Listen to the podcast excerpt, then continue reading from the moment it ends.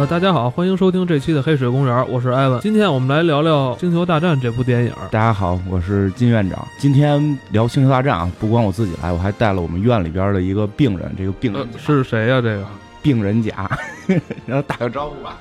大家好，我是一床的。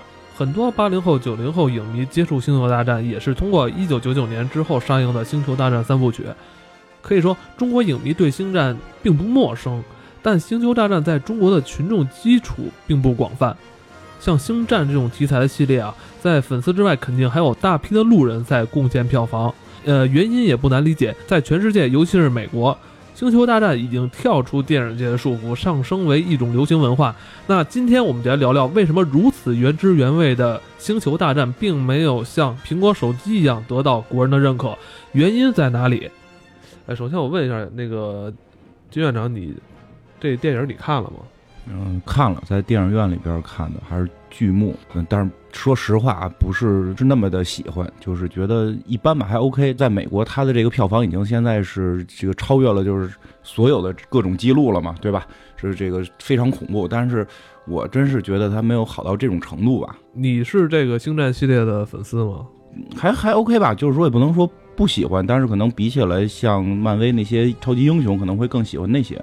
那等于就是说，你还算是一个路人，是吧？也是就是跟风凑热闹，说有了咱就看看，但不会说除了看电影以外，也不会再去其他的途径去消费这个星战，对吧？不要把我说那么肤浅。不是，今天咱们得先表明立场，是吧？一 床的那个一床，咱们听听他的立场。那个我我在没入院之前啊，我是这个非常忠实的一个星战的这个粉丝，确实是这个。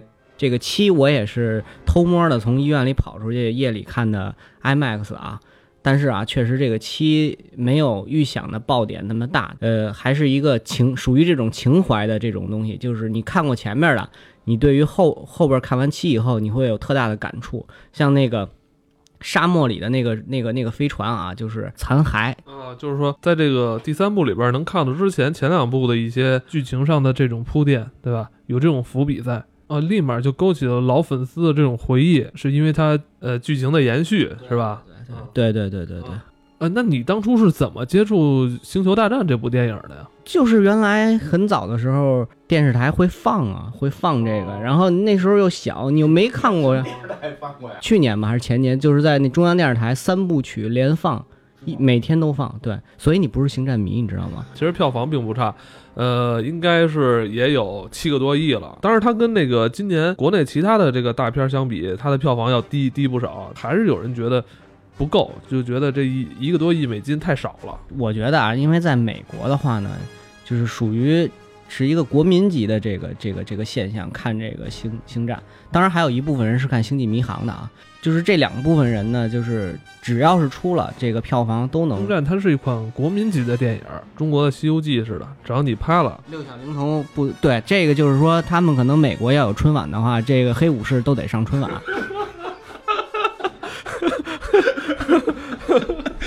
黑武士要不上就大家就推特骂是吧？一百多万人骂导演，对他的衍生特别多。你只看这七部曲啊，就是只是一些皮毛，它有很多东西，游戏啊、动画呀、小说啊，全都是就等于是一个体系的东西。其实它比漫威在。在漫威之前就已经形成一个整体的一个一个，这这算什么大的一个？对，星战也是在结构上有这么一个很大的一个布局。那星战它到底讲了一个什么内容？它是一部，其实它是一部伦理剧，你好好去看，就是不知道谁的儿子谁是爸爸，也是一部就是找爸爸的故事。这这可以让什么谢霆锋啊什么的，他们一块张柏芝、卢卡一块儿演。卢卡斯影业嘛，这就是其实这就是他们拍的。哎，你你认为《星战》是科幻电影吗？那肯定是属于科幻电影，因为其实，在看这个当中啊，我觉得还有一部分人会看它的这个飞船，因为它每一部的飞船其实不太相同。就是这像这第七部的飞船比原来的飞船又就是又先进了，但是其实我非常感动的一点就是它的那个操作台啊，就是你看这个第七部黑人那个黑人兄弟啊使的这个操作台还是和原来的那个是一样的，等于不是那种彩色的那种。嗯，那操作台其实也是体现了这部电影的一些细节，嗯，甚至说是一种符号，是这种星战的符号。只要是大家看到了这个太空船里边的这个操作间，就立马能联想到，哦，这是一个星战的电影。星战来看，肯定还算是科幻，这个我觉得毫无疑问的，因为毕竟它里边还是有，就是它还是有很多这种，呃，科学层面的这种思维啊在里边的。而且其实可以说到，它主要是要看到它诞生的那个年代，对吧？它诞生的年代，它七十年代诞生的，对吧？其实大家可以想一下，在那个年代，大家还在看什么，对吧？那会儿那会儿就根本没有类似的这种片子，所以在那个时代诞生的时候。其实刚才跟这个跟小贾说的似的，就是他很多东西，现在我们看到这个七里边很多的细节，实际上是跟七十年代细节是接近的，所以你可以想象一下，在七十年代你看到这个时候的震撼的程度，所以它在于国外能够非常火爆，其实是很好理解的，就是你在一个那个时代看这个东西，肯定会成为这种最不可磨灭的经典嘛，所以从根儿上来讲，它确实是科幻。当然了，可能发展到现在来看，它的一些科学的一些元素可能感觉在变弱，但是它从根儿上来讲，这个是科幻是毫无疑问的。啊，就像你刚才说的啊，就是它诞生那个时间是一九七七年嘛，啊，可以说当时有很多影响后来好莱坞工业发展的导演，当时还非常的年轻，像彼得杰克逊当时只有十五岁，他就说看《星战》改变我的一生，可以想象他们小时候。看到《星球大战》时候那种心情那种澎湃，呃，也可以说是影响了很多人，后来就投身于电电影工业的这个是是这样，就是有有这么一个坊间的这个传言啊，咱也不知道真的假的，但是坊间都都这么来传。这个詹姆斯卡梅隆就拍《阿凡达》《泰坦尼克》这个人，他在当年就是七十年代的时候，他还在。开卡车呢，他还是一个这，就咱不知道真的假的，就据据传说讲，他还在开卡车，让他看了《星战》之后，就就就震撼掉了，就特别特别的震撼，就傻了，就是怎么还能有电影能拍成这样？然后他觉得这个才是他这辈子该去做的事儿，然后所以他才说就放弃了这个卡车事业，这个公路事业。美国这个电电影这个导演门槛太低了，我操！真的是这样，就是美国电影不能叫门槛低，实际是这个国家的开放性。包括昆汀塔伦蒂诺以前是租录像带的，就是就是他录像带看店的一个店员嘛，所以很多包括那个就很多导演都是这种起家。所以说像卡梅隆就是看。星战这个从小看星战，然后有种感情起来的，包括这个蒂姆·波顿，应该好像也是最早也是说他是痴迷于这个星战里边这种飞船模型，然后然后后来他是也是以美工的身份，最后先进入的影业这个影视圈，然后就是开始做模型的东西，所以确实星战是几乎培养起了后边的这个美国现在的最就是这这个最成熟这代导演，童年都是受星战影响的，所以他确实很对对很强吧。那咱们时间既然倒回了一九七七年，那咱们让那个病人甲给咱们先简单介绍一下《星战》这么庞大的一部科幻史诗的剧情吧？好吧。我我先得说一下，咱们这个《星战》啊，就是如果是新人的话，应该是啊从四开始看，它等于是先拍的四四五六，然后再看一二三。哦哦。其实这个呢，就是据说啊，是他们当时拿到拿到这个本子以后啊，太牛逼了。前面一二三的这个呢，据说当时的这个科技啊，还有那什么，可能拍不拍不太出来，所以呢，就说先拍从四开始拍，所以最后是先从四五六，然后再拍的一二三。不是病人哪是不是？来来，我给你们讲解一下，这这个这病人，对不起来啊，这病人实在是没有没治好就带出来了。大家可以这么理解啊，就是。呃，先拍了，咱们咱们就从从现在开始，我来重新规定这个说法啊。先拍了正传一二三，然后呢又拍了前传一二三，然后现在是拍后传一二三。哎，这样你们能明白了吧？就是从七十年代拍的是正传一二三，然后呢，拍完之后，咱现在懂了吧？懂了吧？不不，这块让人这这块流失了，肯定有人流失了。我这段全他妈掐了，这块掐了，这块掐，重新说。前传讲的是什么呢？前传讲的就是一个穷小子。然后呢，傍上一公主，然后还生俩，生了俩童一童男一童女儿。然后呢，最后因为这个黑暗力量的驱使，他呢成为了这个一代的黑武士。然后他的媳妇儿这公主呢也死了。然后他这俩孩子呢也被他的师傅。就分别放到了两个地方去寄养，有点像港剧 TVB TVB 套，但是它的那个就是应该是我记得没错的话，应该是这个每集应该都有一个断手的梗。前传一二三就是断的这个黑武士是加纳金的这个手，把它那会不会太血腥了？这么一部电影，当时看的时候觉得还好，你觉得杨过断手的时候血腥吗？那个说说一下，这个我们现在可能看惯了，你看惯了，比如诺兰的这些戏啊，你看惯了这些新的这些二十一世纪的戏，你再回头去看七十年代，你会觉得老无聊了。这这个这个确实是这么回事。但是你你要设想一下，你在那个年代，而且在那个年代，他一上来演的，就像刚才这个小贾讲的这个剧情，实际上是后来拍的，就之前的剧情是直接讲的，就是这两个孩子里边这个男孩，这个小男孩，然后怎么去成长，然后去打败这个。全宇宙恨不得最坏的人，当他最后打到最坏的人的时候，这最坏的人告诉他：“我是你爸爸。”就实际上当时是非常的让这个影迷们是是震撼的。你打半天，最后打的是你爸，而且你在最后的时候，对吧？你才能够知道，就是实际在七十年代的那种伦理状态下，是比较有挑战性的。那他恨他爸吗？这你得问他呀，我也不知道他恨不恨他爸，但是他他知道他是他爸的时候，他就就啊，这是特别经典的一幕。操，这剧情咱不聊了，没什么 没什么可说的。呃 星战上映之后，我身边很多朋友也是问，就是说看了吗？呃，说看了，但是看完之后普遍没有那种氛围，不管我们是看《速度与激情七》也好，还是看《变形金刚》也好。嗯，看完之后大家都会聊一聊，好好对这个电影的剧情啊、拍摄呀、导演啊、演员啊都会聊。但《星战》好像就是大家都是看完了问哦好，就是看了，就是这事儿就过去了。呃，没看的，就是也会觉得，哎，你你们都看了，我没看，那我必须得看。大家普遍很少，除了那些老粉丝以外，像小贾这样的，他们之间是会会聊的。剩下很多这种新的新加入的影迷会刚开始关注《星战》这个系列的人，好像普遍对这个电影都没有看得太明白，而且也没有被呃这部电影所吸引啊。但我是指单单是指就是刚刚上这一部啊，很多人看了这这一部之后，并没有觉得说哇我要去追这个系列之前的这些前传咱。们走国人嘛，都比较的这个跟风，你要什么我也要什么，你看什么我也看什么。但是其实这个第七部啊，只是一个小的引子，只是勾起了这个，因为他很多年没有拍了嘛，然后他只是勾起了现在这个全球的这个星星战迷的一个一个引子。他这个其实这部里头有很多的坑儿，它都挖下来了，但是他现在没有解释。明白，就是他还有很多伏笔在这里边。对，你认为就是《星战》这部电影有可能是发展成像，呃，漫威啊、DC 的那些超级英雄电影，在国内现在这种慢慢正在强大这种号召力，你觉得有可比性吗？嗯，这个我觉得基本没有什么戏吧。这个在中国不太可能会，就是它会强大到像国外，就像美国这种文化这种状态。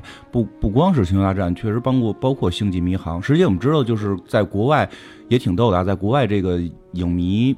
是分两派的，一派是这个星战，一派是星际迷航，而且他们互相会打，其实 对吧？会会挺有意思。就是在我看，因为这两部片子其实我都会看，包括在电影院的都会看，都不太好看。就是从我的角度来看，但是国外为什么会这么认可他们？实际真的是就是情怀，是一种文化的力量。就跟就跟刚才说的似的，这其实就是猴哥，他就是这个六小龄童这么一个感觉，对吧？咱们六小龄童是不能上春晚，咱也甭管是不是那个可乐闹的，就确实会在朋友圈里边激起很大的这个这个反响嘛。星战和星际迷航都是同样的，它在七十年代，其实你把就这么说，你把八八十年代版的《西游记》拿到现在看来，从特技到表演到剧情，你都会觉得特别弱。呃，不是不是，表演可不弱，也好看。在我们心里边，它永远是最好的。对，这个就是情怀的原因，因为它在那个年代诞生的。这个星战也是这个原因，它在那个年代诞生的，它是那个年代最好的，所以它会在有这个延续。可是我们七十年代，七七年我们对吧？某某些运动好像刚结束，你这电影东西还没有进来呢，中国人对这个东西就没有一个认知。你现在再让他去培养起这个这个认知是非常难的了。其实刚才也看这个排名比较靠前的这些。就是片子比《星战》在国内票房好的这些片子，其实都是近十年能够去培养票房的，都是被培养起来的，对吧？你比如《速度与激情》，对吧？这个是是就是近十年十几年的一个片子，《变形金刚》，而且《变形金刚》这个东西，咱们小是跟咱们同步的，对，咱们小时候有同步的动画片看，这个很重要，对吧？其实复联也是跟国外是同步去去火的，但是《星战就不是星战，你要从七十年代是延续过来的，这个我们是缺失这一块儿的，所以在电影里边有好多伏笔，人家说不出来，咱听没听懂。对对，那个小贾能帮我们介绍有几个点，就是大家一直在热烈讨论的，一个是这个这部的女主角这拿棍子这个有点像孙悟空的这女的啊，她到底是谁？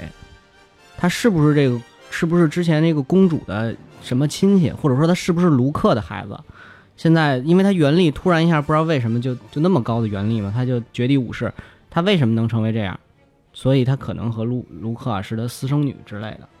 然后还有一个这个点呢，就是最后这个第八部的话，这个哈里森福特还会出来，但是呢，他在这这部呢又死了，但是又不知道他下一步是以一个闪回的状态，还是一个回忆的状态出现在这个。对对，又就是就是六小龄童，他有一种情怀在里边，但咱们觉得哦，这老家伙又又出来了，完了也也没有想到说太多，觉得哎呦，这这鼓鼓掌老艺术家。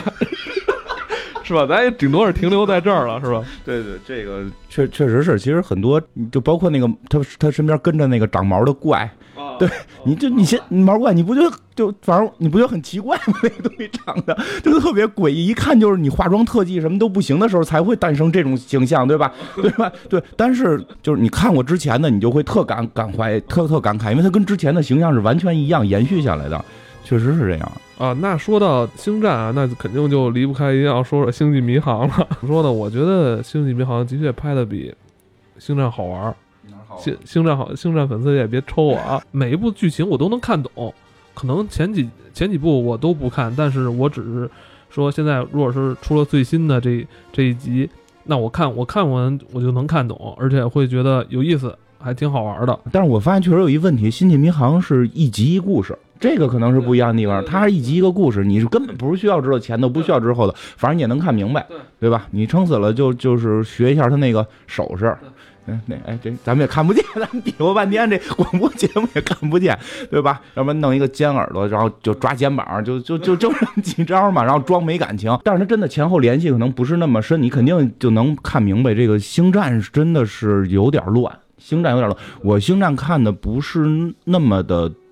多跟全就或者之前只是看了一眼就大概可能会忘却，所以我直接去看《星战七》，确实理解起来挺费劲，真的理解起来有一定的程度的费劲，而且就是有有些都是很久以前看的，会记不太清谁跟谁的什么关系了。尤其他们这个翻译，这个亲戚这个说起来还特别讨厌哈，这个姐姐姐妹妹都是一个词儿，这个这个爷爷姥爷是一个词儿。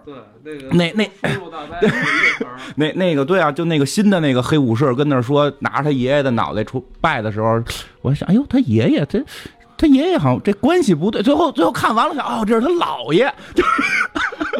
等你理你这个后半场一直在理伦理，这不是他爷爷呀，这怎么是他爷爷？你这在顺那辈儿了，你知道顺顺这辈儿。姥爷，最后明白那是他姥爷，是他姥爷吧？你说他这种人是不是就不应该花这钱看这电影啊？对，这都白瞎，你知道吗？这个其实说白了，这金院长啊，应该是比较忙，平常都没看过，可能他第一部看的就是《星战七》啊。这这也是有可能，他经常来我做节目前一天才恶补，知道吗？对对对对对。然后其实我觉得这第七部跟之前的这个联系啊，也没有那么特别多，因为他已经启用了一个这个黑人演员嘛。这个现在是这个黑人跟这个女的是算是两个主角嘛？人物关系这些老的人物出现以后呢，真正的这个星际迷呢就会特别的感动。说实话，还是打的这个粉丝牌嘛。哎，那你们认为星战是否应该进行这种全球化推广？我觉得现在啊，它这个星际的这个呃星星战的这个，啊它做了很大的改变。一个是它马上明年要出的这个算是一个外传的这个电影呢，已经启用了姜文和甄子丹演这个飞行员。就你想，你想想这个姜文导演啊，在这个不是不是姜，人家是导演嘛？姜文导演坐在这个飞船里头，有没有就是那个看这个阳光灿烂的日子，最后在二环路看着那傻子的那个？这这他得说还得说有口音的话吗？格伦巴，是是不是这个？是不是这劲儿？甄子丹就是这个，一上这飞船就得说我要打十个。这个票房会什么样不太好预测啊，但是但是但是至少从新我让让我说啊，拍一外传其实真的没问题，你就上来两拨人一黑一白上来就干，我操，就让咱们能看得懂，就是哦两拨人打清清楚楚的，完把特效都弄足了，先把这个先吸引眼球，先让大家先对星战感兴趣，而不是说我只是为了跟风，就是说，哎呦，他看我也得看的这这种。国人特别容易有的一个奇怪思维，你为什么要全球化？我为什么要全球化？就星战为什么要全球化？因为我们从小受的这种大一统的思路，就是我做一东西，我得就就是对吧？我我玩玩游戏得得统一国家，对吧？当皇帝好皇帝就是谁占的面积大，大概应该能理解。就他有些片儿会做挣这边的票房，有些东西他们是不做的，这个是很明显。当然不做的那些，我们可能是不可能在电影院看到的。这个确实是，就近几年，尤其是漫威的这些片儿，包括变形金刚的这些片儿的明显的东方化色彩，因为票房在这儿呢，而且他们在中国好建立票房。但是，但是像星战这个片儿，我觉得不缺那份钱。对，我不缺你这份钱，我在北美就已经 OK 了。我而且我要保持我北美的这个原汁原味的这个状态。你中国愿意引进就引进，他如果把这里边的某个主人公改成了一个中国人，就可能会对他们的民族。这这这个这个会有影响，还是爱看看，不爱看滚滚滚蛋。他确实跟变形金刚这个不太一样，因为变形金刚是明确的知道之前动画片和玩具的火爆，因为制片方明确的知道中国这个市场非常大。而且咱们从小就比较认可变形金刚这个题材，咱们有这种，呃，有有这种共识。对对，这个对对，他为什么要去培养你这个市场？没没必要，会他不像漫威似的，他是漫威是是从。就十年都不到的时间，他他近近些年去开始培养这个市场，美国跟中国一块儿培养，所以他用过一些中国的演员，对吧？但是星战这个从七十年代开始，他他要再培养中国市场，我觉得可能会得不偿失吧。嗯，哎，那个小贾，你刚才说就是姜文甄子丹这这事儿是真的吗？我现在他，我刚才他那个老金说的话我都没听进去，我还我就是 想着甄子丹的这事儿了。是真的，是真的，就是。你可以应该我忘了是一六年上映还是一七年上映了，但是这个肯定是这这个应该是一六年，一六年底可能会有吧？哎呦，那就是就是今年了。对对对对，就是很很快的时候，就是他们演这个《星战》里这个反抗军的飞行员。哦，我操！主持人又 主持人又一次无言以对。就是上上一次发生这种情景还是斯里那集？对对，被斯里那集。我操，这个。这个 甄子丹说：“我要打十了。”这还得喊一句：“地球人不是 东亚病夫。”对，地球人不是东亚病夫。不是我，我觉得这个确实是制片方肯定会做一些这种片子来去尝试是否能打开中国市场，但我觉得不会在近期内对整个正片进行这种比较大的这种东方化的这种转变。他不会说像《变形金刚四》似的，直接就在中国去取景拍摄呀什么的，然后加入大量的东方人，他不会太敢这么干。哎，那这次我看到，呃，发行方好像跟这个鹿晗也是有这个合作，是吧？一起在做这个星战的推广。对对对，就是这个，其实也是一些老星战迷啊，就这个特别不耻，而且特别在骂的一件事儿。但是我觉得这个制片方为了提高这个票房啊，也是绞尽脑汁。也是请了这个鹿晗啊，当代这个年轻这个小生啊，就是很帅嘛，长得有点娘了娘气的，就是吸引这个。你这段我一会儿就掐了啊！别节目，别节目完了。重新说，重新说。制片方为了这个票房啊，我觉得也是绞尽脑汁了。他请了这个鹿晗啊，当代这个小生，非常鹿晗好。对对，鹿晗鹿晗大法好，就非常帅的这么一个这么一个年轻的演员啊，去做这个。推广，然后呢，也录了一首歌，然后也穿着这个绝地武士的这个衣服啊，就拍了很多的照片，市场推广是吧？嗯，其实说到这儿，还是刚才咱们说的，就是发行方想用一些现在的这种营销手段去推广星战文化，但是让一些老星战迷不太舒服，对，因为他们不太喜欢，他们觉得就是说星战是一个算一种老派的那种科幻电影。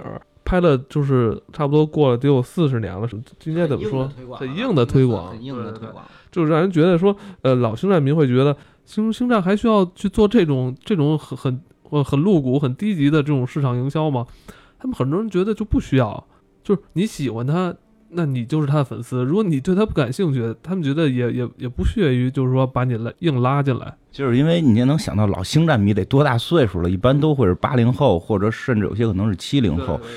他们本身可能会对鹿晗这种人物不太感冒。其实不是鹿晗的错，对对对对对，鹿晗没有问题鹿鹿晗鹿晗没没有没有 对，因为有年轻人会喜欢他嘛。对对对对制片这个制片方是为了用他去吸引年轻人，但是肯定也就会伤害一堆可能不喜欢鹿晗这些七零后的这这这个人群吧。这个是因为本身星战的原有粉丝群的年龄太老，这个是一个原因。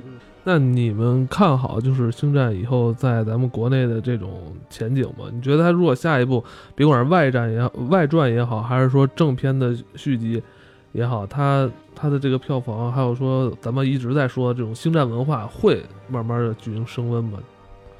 嗯、我还是对这个事儿就是看法比较乐观，因为我觉得这个东西啊肯定会起来的，而且呃，我现在不知道啊，就据说这个迪士尼的这个这个这个上海的这个游乐园要开了，不知道当中会不会有这个星战的这个这这么一块儿，如果有的话，我肯定会去看看的。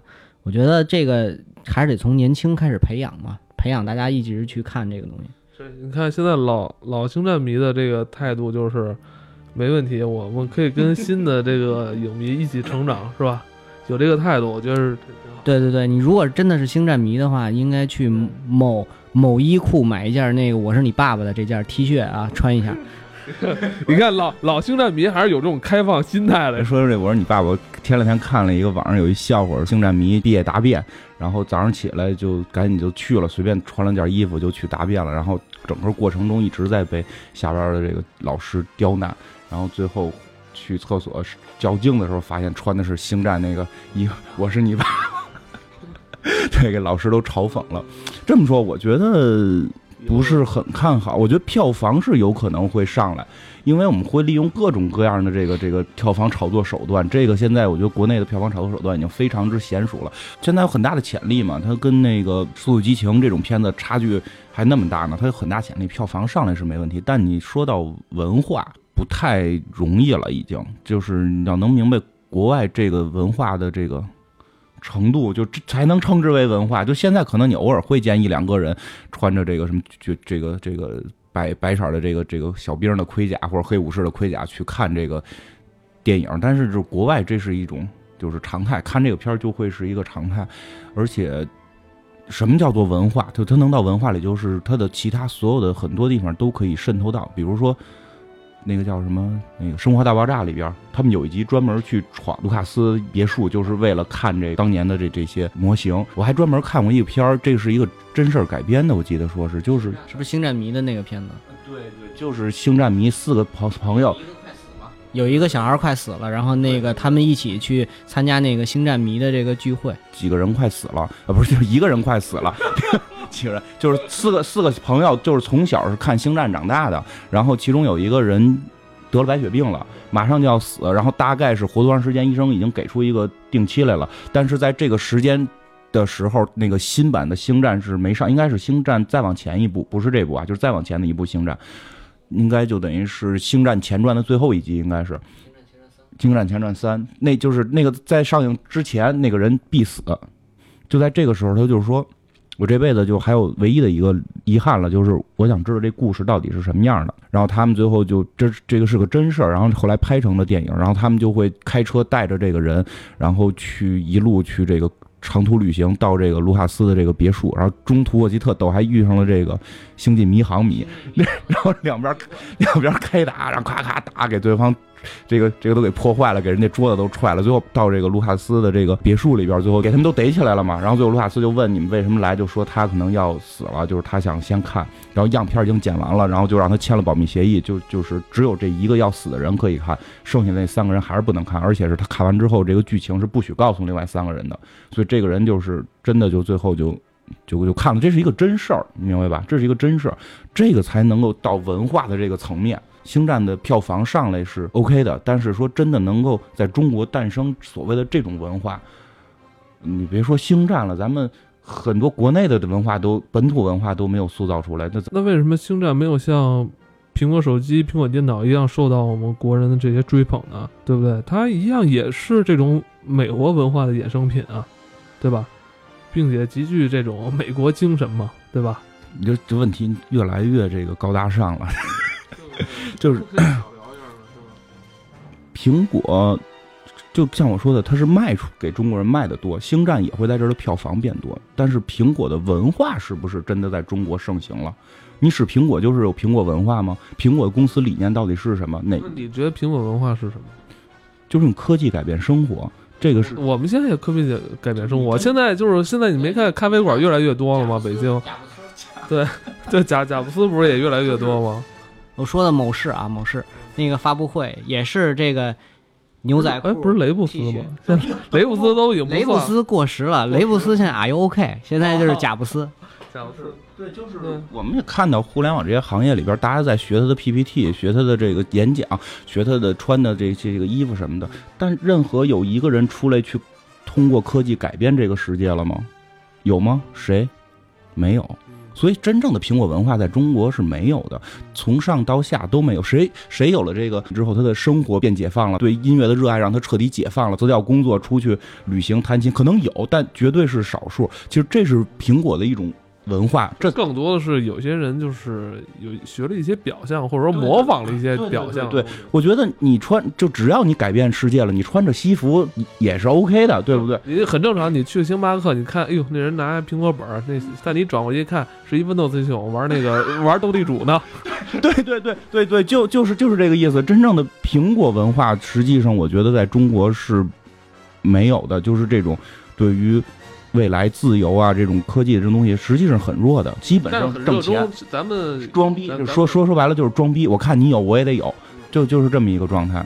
所以我觉得，哎，咱们说太多了。我觉得咱们把一部本来是很轻松的一部娱乐电影，完了加了好多不应该给他加的东西啊。这个，这个别别让这让星战迷听了，就是我们就是瞎聊天儿，完全是瞎聊天儿，我们没有给这给这个星战扣帽子啊。星战挺好。对对，星战是星战非常好的一部电影，希望大家都能看一下。对对对对，我们做这期节目的初衷也是为了推广星战文化啊，并不是为了就深思一下，他是不是你爸爸？咱能往那个先往正地儿拐吧，咱这节目快要结束了。我刚我说理性分析，咱理性不了，我这期一点都不理性。分析什么？分析什么？谁是我爸爸？我是你，我是你爸爸。就没办法，星战就是讲一个我是你爸爸的故事嘛。最后一句就是“原力与你同在 I'm your father。